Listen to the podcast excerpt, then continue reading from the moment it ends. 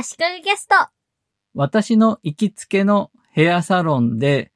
髪を切ってもらってる時に読んでいた雑誌が iPad になって楽天マガジンになったという話は以前ポッドキャストで話しました。そして先日また髪を切ってもらってヘアマニキュアしてもらったりしてたんですが、その時に楽天マガジンに Web Designing という雑誌があることに気がつきました。Webデザイナーとか Web 業界の人向けの雑誌なので、まず紙の雑誌として美容室に置いてあるということはないと思うんですが、楽天マガジンのおかげで紙を切りながら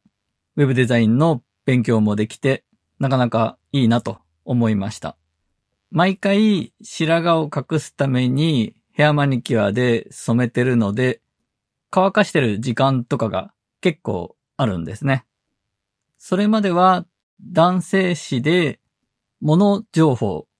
ガジェットであったりいろんな新製品を紹介している情報誌とかグルメ情報とかそういう系の雑誌を読んでいて普段あまり見たりしないのでそれなりにはためになっていたんですが、仕事に直結するウェブデザインの本が読めるというのもいいなと感じました。そこで楽天マガジンなかなかいいなと思い、帰りの電車の中で楽天マガジンについていろいろ調べたりしました。月額418円で、ウェブデザイニングの他にも IT 系だと Mac ファン、Mac の雑誌ですね。週刊アスキーなどが読めることが分かりました。家族で利用すれば、妻も主婦向け雑誌とか読めますし、娘も何かしら興味のある雑誌もあるんじゃないかなと。声優雑誌、アニメ雑誌もありました。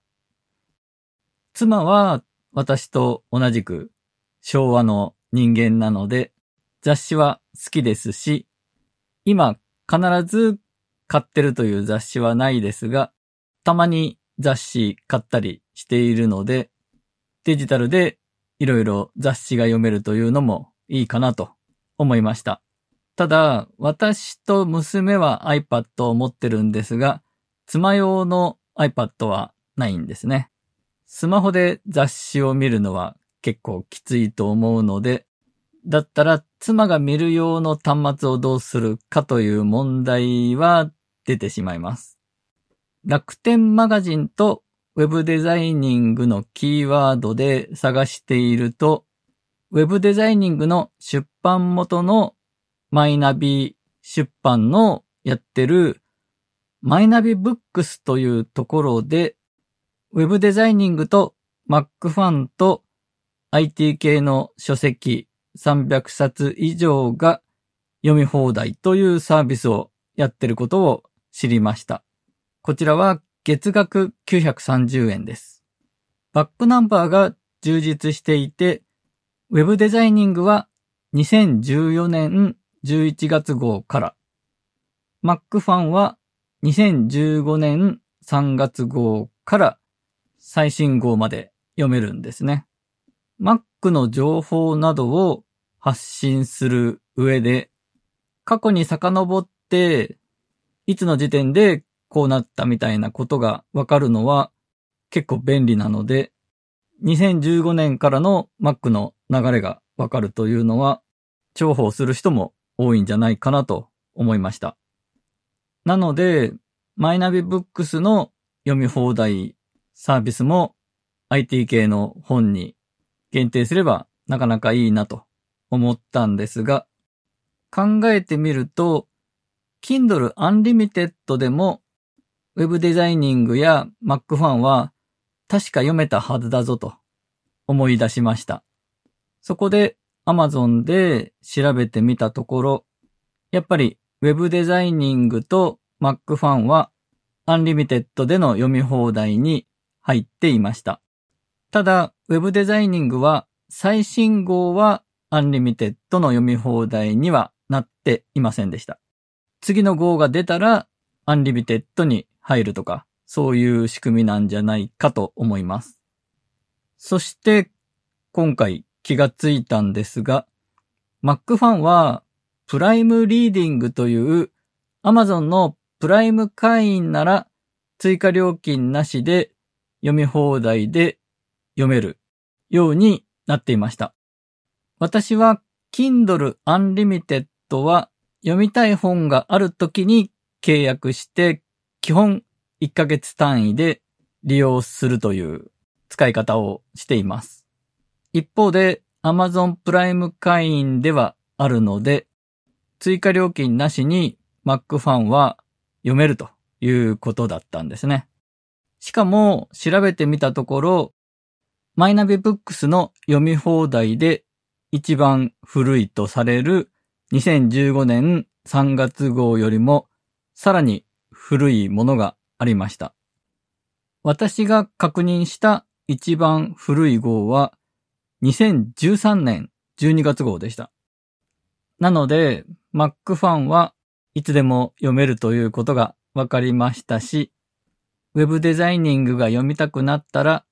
Kindle Unlimited の契約をするというのでいいのかなと、従来通りという考えに落ち着きそうです。なお、楽天ブックスといえばライバルは D マガジンだと思います。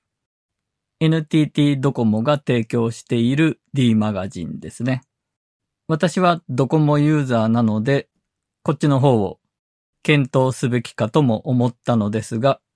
そもそも D マガジンには Web デザイニングはありませんでした。Kindle Unlimited も楽天マガジンも D マガジンも複数端末で使うことはできるんですが、家族で使うためにアカウントを分けて読んだ本の履歴とかも家族間で別に作れるというような機能はないようです。楽天ブックスと D マガジンを比較して、楽天ブックスは複数の端末で使った時に履歴が残るんですが、D マガジンでは端末ごとにしか履歴が残らないので、家族で使う場合には履歴を見られなくていいというメリットがあるようです。ただこれは一人で複数端末使っているときに別の端末で続きから読むということができないということで不便だという評価にもなりますね。また雑誌のページをクリッピングと言って取っておく機能が D マガジンも楽天マガジンもあるらしいのですが、楽天マガジンでは配信が終了した雑誌のクリッピングは見れなくなるのに対し、D マガジンでは配信が終了しても残り続けるらしいです。履歴の件もクリッピングの件も D マガジンの方が機能的に足りてないというか、技術力が低いんじゃないかという考え方もできそうに思いました。また D マガジンは月の途中で契約したとしても月末で更新らしいんですね。海外のサービスではまずないと思うんですけども、この月末で更新するという仕組みはいただけないと思います。あと D マガジンの場合は解約するとそれが月の途中であっても即使えなくなるそうです。それもいただけないですね。楽天マガジンは月の途中に契約しても30日サイクルで契約更新ですし、解約しても次の更新まで使い続けることができるということで、楽天ブックスの方がまともというか、当たり前ですけどちゃんとしてますね。なので D マガジンと楽天マガジンで言えば楽天マガジンの方がいいなと私は思いました。今回は以上です。